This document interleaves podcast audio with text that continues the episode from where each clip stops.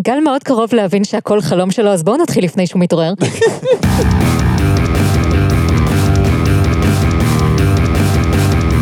שלום לכולם, אני גל, איתי נמצאים חגי.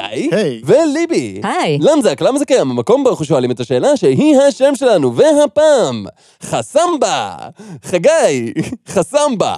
למה זה קיים? אז חסמבה היא סדרת ספרים מפורסמת מאת יגאל מוסינזון, שיצא לאור במשך קרוב ל-50 שנה. אה, זה לא הריקוד? סמבה, חסם... לא? צר לי, אבל לא. הסדרה עוסקת בחבורת חסמבה, שזה ראשי תיבות של חבורת סוד מוחלט בהחלט. זה גם ראשי תיבות של חיברתי סתם מילים בלי הקשר, יופי. אם אתה מתחיל מחסמבה ומנסה למצוא לזה ראשי תיבות, אתה תמצא משהו.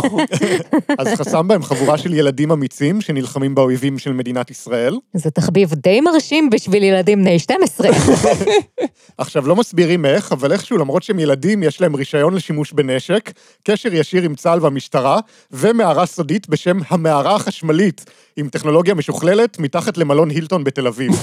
כאילו, זה עוד היה הגיוני לתת רובים לילדים במלחמת השחרור, אבל בשלב מסוים זה לא פשוט נהיה חוסר אחריות.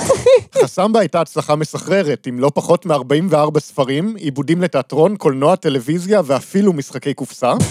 והיה להם גם ספין-אוף לגיל הרך, שבו יש להם תוכי בשם זנזיבר.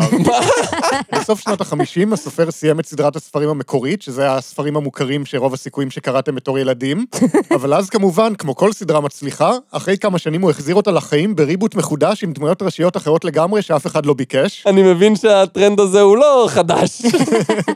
אפשר לעשות למציאות שלנו reboot, כי נראה לי שמשהו פה לא, לא עובד. כן, העלילה כבר נהייתה ממש מגוחכת בשלב הזה. בדור השני של חסמבה, הילדים של הדור הראשון גדלו והפכו להיות מבוגרים, וחבורה חדשה של ילדים החליטו להקים מחדש את חסמבה, בתמיכה של החסמבאים המקוריים. אה, אתה קורא לזה תמיכה, אני קוראת לזה תתקשרו לשירותי הרווחה ומיד. ציר הזמן שהדור השני עובד בצורה קצת משונה, כי הוא נמשך עשורים וילדים כל הזמן נשארים באותו גיל. למרות שבספרים הם עוברים לכל הפחות את מלחמת יום כיפור, מלחמת לבנון, מלחמת המפרץ ואת הסכמי השלום עם ירדן. האם הם נשארים באותו גיל, או שהם רק נשארים באותה כיתה? כי כבר 15 שנה הם במערה הזאת במקום להגיע לשיעורים. זה משהו שעושים בהרבה סדרות, שהזמן פשוט נמתח והדמויות נשארות אותו דבר מפרק לפרק. לא כל הדמויות, כי ירון זהבי, שהוא המפקד של חסמבה המקורית, עולה כמה פעמים בדרגה. באמת? כן, הוא מתחיל אלוף משנה, ממשיך לתת-אלוף ומסיים באלוף. אולי יש חור שחור במערה החשמלית שגורם להם להזדקן יותר לאט. אז כמו שאתם אולי כבר מכירים, החבורה המקורית של חסמבה הייתה מורכבת מדמויות עמוקות ומורכבות, כמו ירון המפקד האשכנזי, תמר הבת היפה, עוזי הרזה, אהוד השמן, מנשה התימני ומשה ירחמיאל הממושקף. ואני מנחשת שמה שאמרת עכשיו זה תיאור די ממצה של האופי שלהם. פחות או יותר. אוקיי, יופי. אבל בדור השני של חסמבה, הסופר חידש עם סט חדש של דמויות מעודכנות לתקופה, שהן יואב המפקד האשכנזי, רחל הבת היפה, ארנון הרזה, שרגא השמן, יוסי התימני וברוך הממושקף. למה להחליף סוס מנצח? כי יש לך סוסים טובים יותר? כי נמאס לך לרכב על אותו סוס? כי לצופים במרוץ הסוסים שלך נמאס לראות את אותו סוס ישן שבואו נודה בזה גרם להרבה נזק רגשי אצל הרבה אנשים לאורך השנים ועצם העובדה שהם סוף סוף אומרים את זה בקול רם לא עושה אותם רגישים מדי אלא אומר שסוף סוף נשבר להם מהסוס הזה שלך בכל מקרה, מאז שהסופר נפטר, היו כמה ניסיונות להדפיס מחדש את חסמבה, כולל ניסיון לעשות גרסה פוליטיקלי קורקט של הספרים המקוריים. מה שעשינו זה לקחנו כל שורה בספר, מחקנו אותה וכתבנו שורה חדשה במקום. בניגוד לספרים של הדור הראשון של חסמבה, שעד היום מדפיסים מחדש, את הספרים של הדור השני של חסמבה הפסיקו להדפיס מאז שהסופר נפטר. סימן היכר של המשך איכותי. פרק זה מוגש לכם בחסות חיימבה! חשבתם שגיל 18 זה צעיר מדי לצאת למלחמה? שהגוף והמוח עוד לא סיימו להתפתח וצריך לתת לילדים זמן לגדול בשקט? תחשבו שוב! בחיימבה אפשר לחוות אלימות טראומטית ומחרבת חיים עוד הרבה לפני! חיימבה, חבורת ילדים מנוצלים בחסות המדינה מקבלת פעילי גרילה וטרור בגילאים 12, 10, 7 ו-3! הצטרפו כבר היום! או בקשו מאימא שתרשום אתכם! חיימבה, לוחמים עם סכין בין שיני חלב! אוקיי, אבל יש משהו שעדיין לא מסתדר לי. איך בדיוק הילדים הקימו את חסמבה מחדש? אה, הם באו ביחד לחבורה המקורית, ואמרו להם שהם רוצים להקים מחדש את חסמבה. כן, אבל איך הם ידעו שחסמבה זה דבר? אה, הם גדלו על הספרים שלהם. רגע, בעולם של חסמבה יש את הספרים של חסמבה? כן, והם ממש מפורסמים וכולם מכירים אותם. מה? אבל... אבל זה חבורת סוד מוחלט בהחלט. הייתם קוראים לזה חבורת, כולם יודעים על זה כי עשינו על זה ספר, אבל לא! כן, אבל אז היו צריכים לקרוא לזה חקיאה גספס, וזה פחות קליט, גל. האמת שכבר בדור הראשון של חסמבה התייחסו לזה.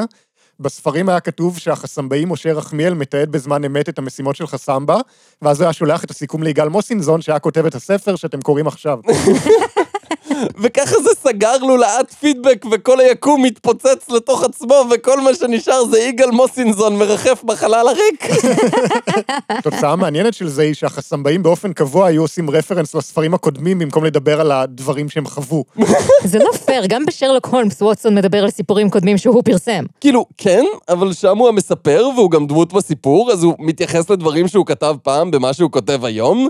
פה זה המספר ממציא סיפור מתוך סיכום של ילד בן 12 ובאמצע מחליט להוסיף תיאור של איך כולם מדברים על הספרים שלו.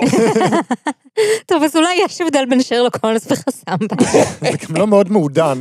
נגיד למשל בספר, חסמבה בהרפתקאות מסוכנות בהגנה על התאומים הבורחים, הוא כותב, כפי שאתם רואים, כך אמר יואב צור, נמצאים עמנו מסביב למדורה שלושה אורחים יקרים. התאומים הבורחים וידידנו האמיץ, גדליהו שרמייסטר, לוליאן קרקס קנדלרו זמבזי. אני לא יודע מאיפה השם הזה, יכול להיות שזה אמיתי לגמרי וזה פשוט משהו שאני לא מכיר, אבל יש משהו שנורא מצחיק אותי במילים קנדלרו זמבזי. גדליהו שרמייסטר שהציל אותנו מהפצצה של פישל פוצ'ניק הרשע, אמר ארנון הרזה. לעתים קרובות אני חוזר ומסתכל בציור בדף 129 בספר 28 של חסמבה, והדם שוב קופץ לי בעורקים. נראה לי שאני פשוט הייתי זוכרת את זה אם מישהו בשם גדליהו שרמייסטר היה מציל אותי מפצצה. וואי, כן, זה מזכיר לי את מה שאמרנו בפרק 21 בדקה 11-25. וואי, אדם שוב קופץ לי בעורקים. השיא של זה היה בספר חסמבה נגד הסוכן 008, שזה סוכן חשאי שבמקום רישיון להרוג, יש לו רישיון להפרת זכויות יוצרים. שבו החסמבאים מגיעים למאורה מלאה בנחשים, ואז בפרק הבא יגאל מוסינזון עוצר את העלילה וכותב מכתב לקוראים. ידידיי היקרים, ראשית חוכמה, אני מתנצל על שלא המשכתי מיד לספר מה אירע ליואב צור במאורת הנחשים. אני בטוח שאתם מתוחים כמו גומי לדעת מה אירע ליואב צור במאורת הנחשים. אבל אם אתם חושבים שרק אתם מתוחים, אתם טועים. גם אני מתוח. כאשר סיפר לי ברוך הממושקף את פרשת הנחשים במרתף ברחוב הירקון, הרגשתי שאני קרוב להתפוצצות, אם לא אדע מיד מה קרה ליואב האמיץ. אולם ברוך כל כך התרגש מהעובדה שאני מתרגש, עד שהתרגשותו גברה עליו ופתאום לא היה מסוגל להמשיך בסיפור כדי שאני אכתוב אותו. ברוך ביקש ממני סליחה ומחילה, והוא יבוא לדירתי בעוד יומיים, ואז ימשיך בסיפורו. מה לעשות? זו דרך מאוד מאולצת ליצור מתח, אבל זאת לא הדרך הכי מאולצת ליצור מתח. יש דרך יותר מאולצת ליצור מתח, אבל היא כל כך מאולצת וכל כך דרך, שאם תשמעו אותה תאמרו, וואו, זה היה אה, מאוד מאולץ, ואתם כל כך תתרשמו מהמאולצות והדרכיות של הדרך המאולצת הזאת, שאתם תתרשמו מאוד, ואז יהיה לכם חשק ללכת למקרר, לקחת משהו לנשנש, אבל לא תאכלו, מרוב התדהמה שלכם מזה שהיא כל כך דרך וכל כך מאולצת. אין ספק שמשלמים לו לפי מילה. בינתיים התיאוריה שלי היא שברוך השאיר את יואב כלוא במאורת נחשים וברח, והוא לא המשיך בגלל שאין לו מושג מה קרה והוא לא יודע אם יואב חי או מת. זה יואב של שרדינגר. אז עד שהוא יקבל את שאר הסיפור, הוא מחליט לצאת לחופשה ומפתח אובססיה קלה לנחשים. קראתי על נחשים וחשבתי על נחשים.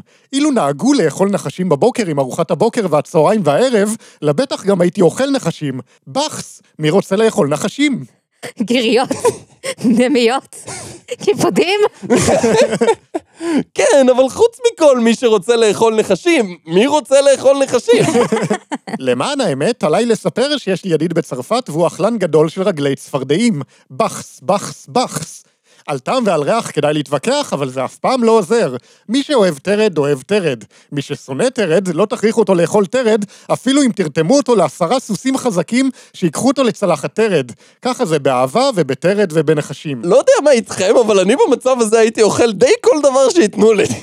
אפשר לדעת למה אנחנו מדברים על סוסים כל כך הרבה. כי תרד זה אותן אותיות כמו תדר, שזה הגיוני בדיוק כמו הפסקה הזאת. בשלב הזה הוא פשוט עובר לצטט עובדות על נחשים מתוך מילון כלבו לחקלאות של דוקטור ממס גודורסקי. כן, זה הרבה יותר קל לכתוב כשחצי מהתוכן שלך זה פשוט ציטוטים של מישהו אחר. למזק, למה זה קיים? צפה, מתגורר בערבות הירדן, בגליל ובטבריה. ואז בסוגריים הוא מוסיף, ייתכן שהצפה אוהב לבקר את קברות הצדיקים? צבעו אפור, חום בהיר עד חום כהה, עם כתמים מוקפים שחור, מצוי בקרבת בתי דירה, בסוגריים, שיכונים, ומזיק גם לבהמות הבית. בסוגריים, אולי הכוונה לבהמות שגרות בבתים? עכשיו אני רוצה שנוציא ספר של למזק, שזה פשוט ספר של מישהו אחר מילה במילה, אבל עם הבדיחות שלנו בסוגריים באמצע.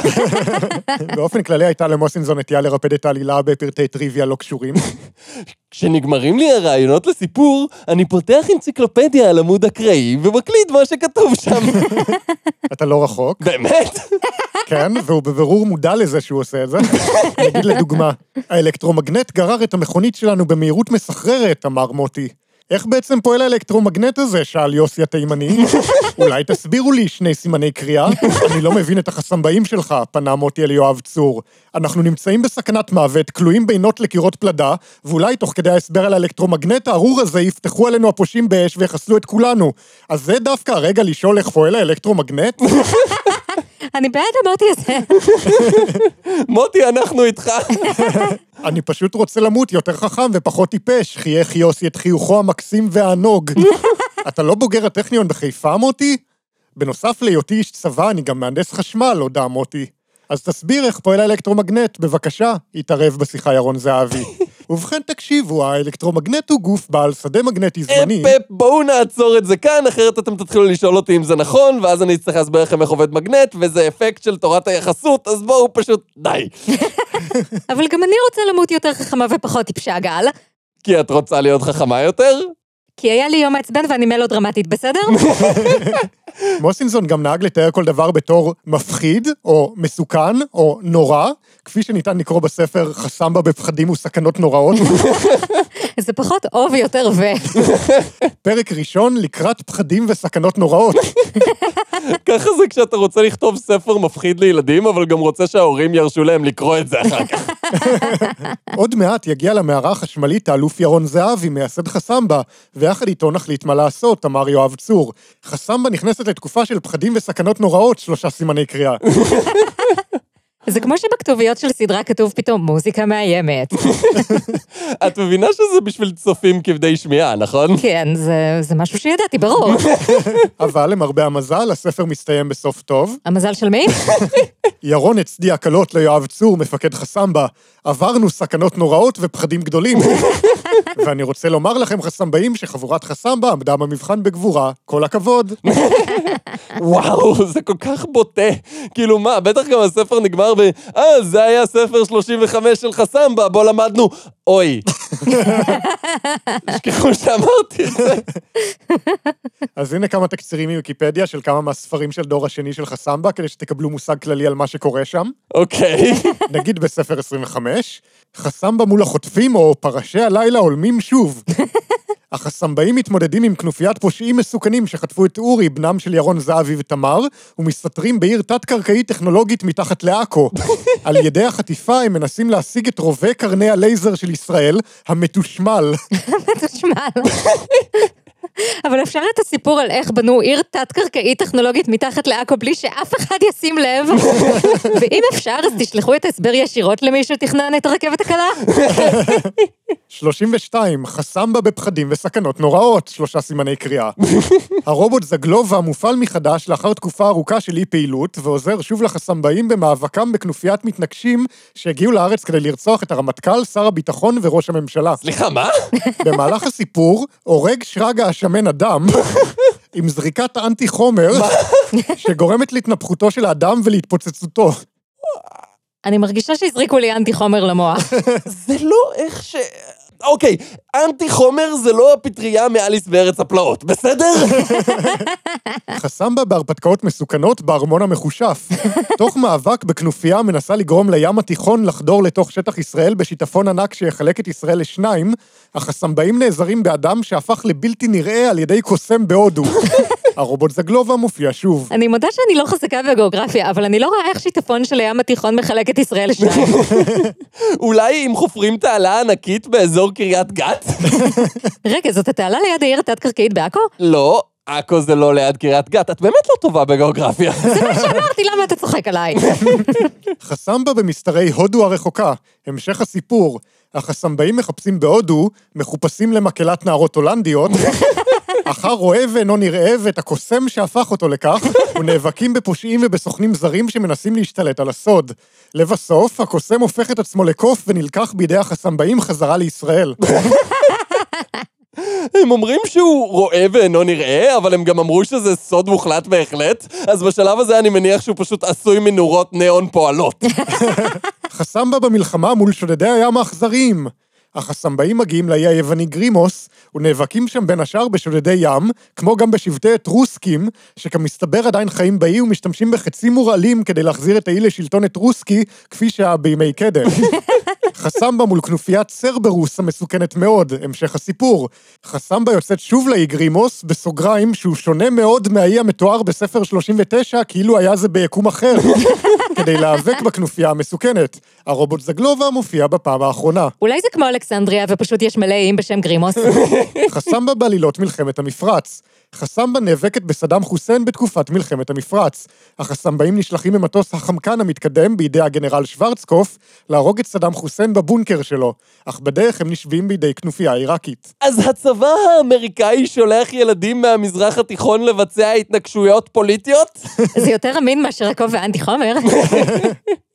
אז בגדול זה נשמע שהדור השני של חסמבה זה פחות חסמבה מצילה את מדינת ישראל הצעירה מאויבים מסוכנים, ויותר חסמבה נלחמת במדענים מטורפים ומבצעת הפיכות שלטוניות. כן, בעלילה טיפוסית החסמבאים נלכדים על ידי חברי כנופיה, ואז הם נכלאים מתחת לאדמה, אבל הם בורחים. הם תופסים את חברי הכנופיה שמאיימים לפוצץ את הכל ולהרוג את כולם, ואז הם בכל זאת מפוצצים את הכל, אבל החסמבאים מצליחים להימלט ברגע האחרון, ואז בסוף הם יושבים במערה החשמלית, ואוכלים תפוחי אדמה מהמדורה, ובוכים על כמה שזה עצוב שאין שלום בעולם. רגע, הם מדליקים מדורה במערה? זה לא רעיון טוב. אבל זאת מערה חשמלית, גל. אה, אוקיי, אז יש להם פילטרים. טוב, כבר הבנו שנגמרו לו רעיונות בשלב שבו הוא התחיל להסביר באמצע הספר איך עובד אלקטרומגנט. כן, יש גבול כמה אפשר שכל קיץ מחדש יתקפו את מדינת ישראל, ואז יהיה עימות גדול שבו הכל חוזר להיות בסוף בדיוק כמו שהוא היה לפני. אתה בטוח? כי בינתיים אנחנו עוד ממשיכים עם זה. למזק עושים סאטירה. אבל ברצינות, מה נסגר עם כל הכנופיות האלה? כי ממה שאני זוכר זה היה אלימלך זורקין, וכל השאר היה קריקטורות כלליות גנריות כאלה של ערבים. כן, האויבים שלהם קצת התפתחו עם השנים, בדור השני יש להם הרבה יותר אויבים כבר, כמו למשל, כנופיית חשבז, שזה כמובן ראשי תיבות של חבורת שלייגרים בשכונת זמיר. כנופיית יזז, ירוחם אלימלך וזרח זורקין. אזח, ארנסטו זיגלשטוק חצ'טוריאן. מה? כנופיית 21 כפול 2. שזה כמובן 42. אני רואה פה איזשהו הקשר לדגלס אדמס. כן, אני בטוח שהוא חשב על זה. בכל מקרה זה לא מוסבר בספר מה זה כן אמור להיות. אה, אוקיי. כנופיית פמפם, פישל, מוריץ, פייבל ומקס פוצ'ניק. אז זה פאמפ. השייח זקי חלטורה אבן מפלוס. כנופיית החרבות והנחשים בראשות צונג צו צו שנגהאי. כנופיית הערפדים בראשות מפלול בחדיין. כנופיית זיגפריד פרנקנשטיין בראשות שמרצל בסוגריים הנכד פון פליגלפוגל. להם אין ראשי תיבות, אני מבינה. טוב, אחרי 40 שנה של סיפורים הייתי מופתע אם לא היו מצטברות מלא דמויות שאף אחד לא אוהב. אה, כן, היו גם כל מיני עוזרים שהצטרפו לחסמבה לאורך השנים. כמובן. כמו למשל, הבלשית הנודניקית המופלאה, מנוחה צ'רבינסקי, שהיא בלשית חובבת שמצטרפת להרפתקאות של חסמבה, בלי שום סיבה רציונלית שהצלחתי למצוא. היא בעיקר הורסת הכל באופן מוגזם שאמור להיות קומי, אוקיי. והיא גם מאוד שמנה ומציינת את זה בכל הזדמנות. שלא ציפיתי לאחרת מחסמבה בשלב הזה. יש גם את אורי זהבי, הבן הסודי של ירון זהבי, שהוא מפקד חסמבה המקורי, ושל תמר הסגנית שלו. הם שומרים על הקיום שלו בסוד כדי שלא יחטפו אותו, אבל הוא נחטף בכל זאת על ידי נשר ענק מאולף, כי כמובן שזה מה שקרה. הייתי אומר שהקיום שלו היה סוד מוחלט בהחלט. אפילו הנשר הצליח לגלות על זה. אז הוא נחטף על ידי הנשר ומגיע לעכו, ואז החסמבאים מנסים לאתר אותו ללא הצלחה, עד שלשרגא השמן יש תוכנית גאונית. אוקיי. לשלוח יונה מאולפת שתתפוס את הנשר מקודם? לא, זה יהיה טיפשי, בכל מקרה.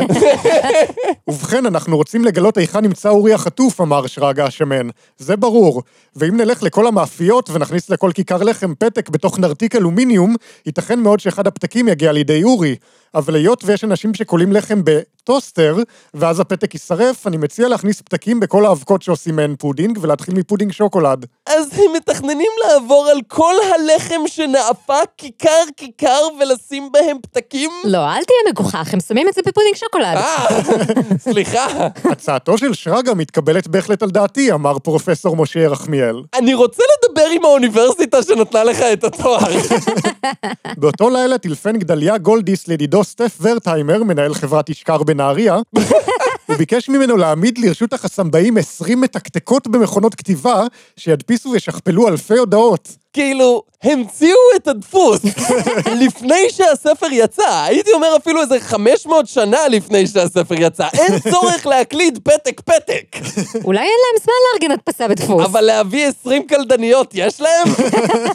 למעשה שיגעו החסמבאים את האופים ואת בעלי חנויות המכולת בעיר עכו במשך יממה שלמה, יום ולילה. כאילו, כן, יממה שלמה זה יום ולילה.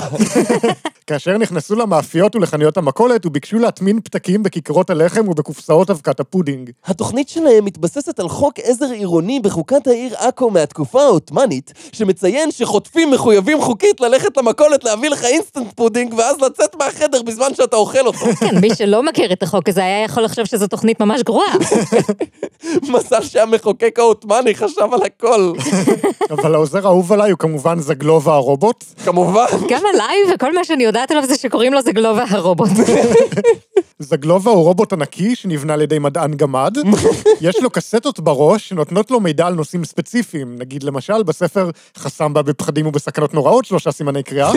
מגלים שיש לזגלובה קסטה שמכילה מידע על כל המסעדות בצרפת, ושהחליטו לשים לו את הקסטה הזאת במקום קסטה ללימוד סינית. זה כל כך אקראי שאני חושב שאפשר לנסות לייצר מזה מפתחות הצפנה.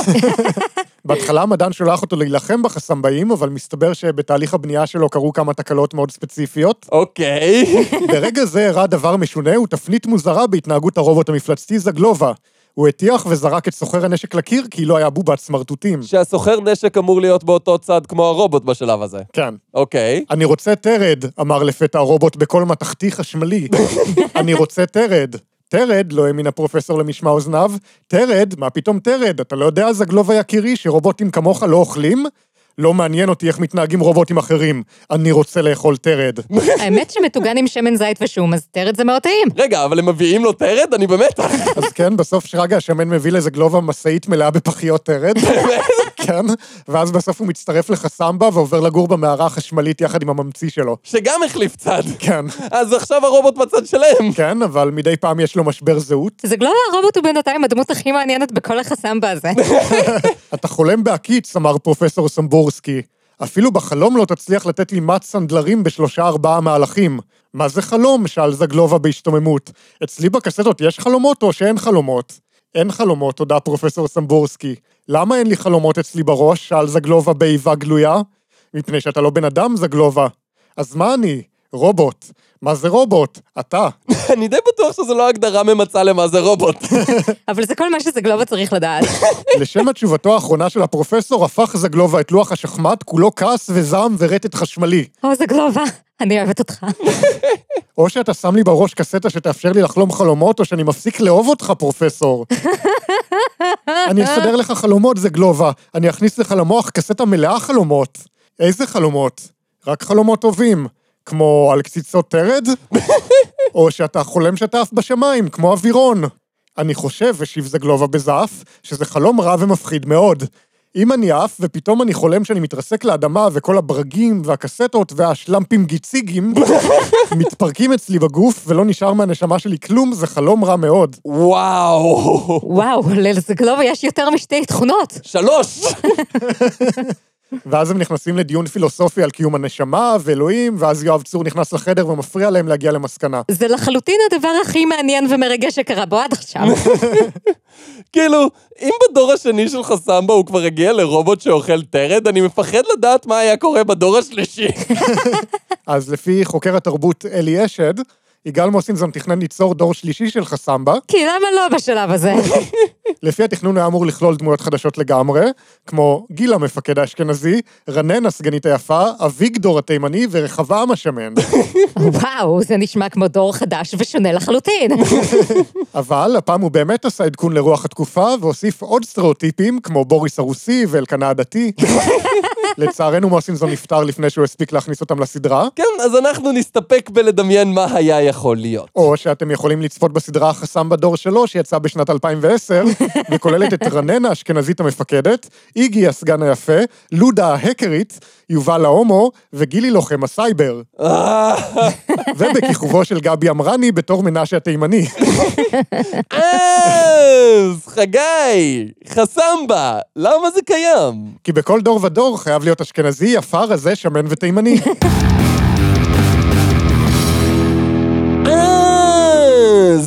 היה פרק 91 של למזק, הפרק עם הכי הרבה תחקיר שעשינו עד היום. כן, קראתי בשביל הפרק הזה 33 ספרים של חסמבה ברצף. ורק בשביל הפרק הזה כמובן. כן, ולא תגרמו לי להודות בשום דבר אחר.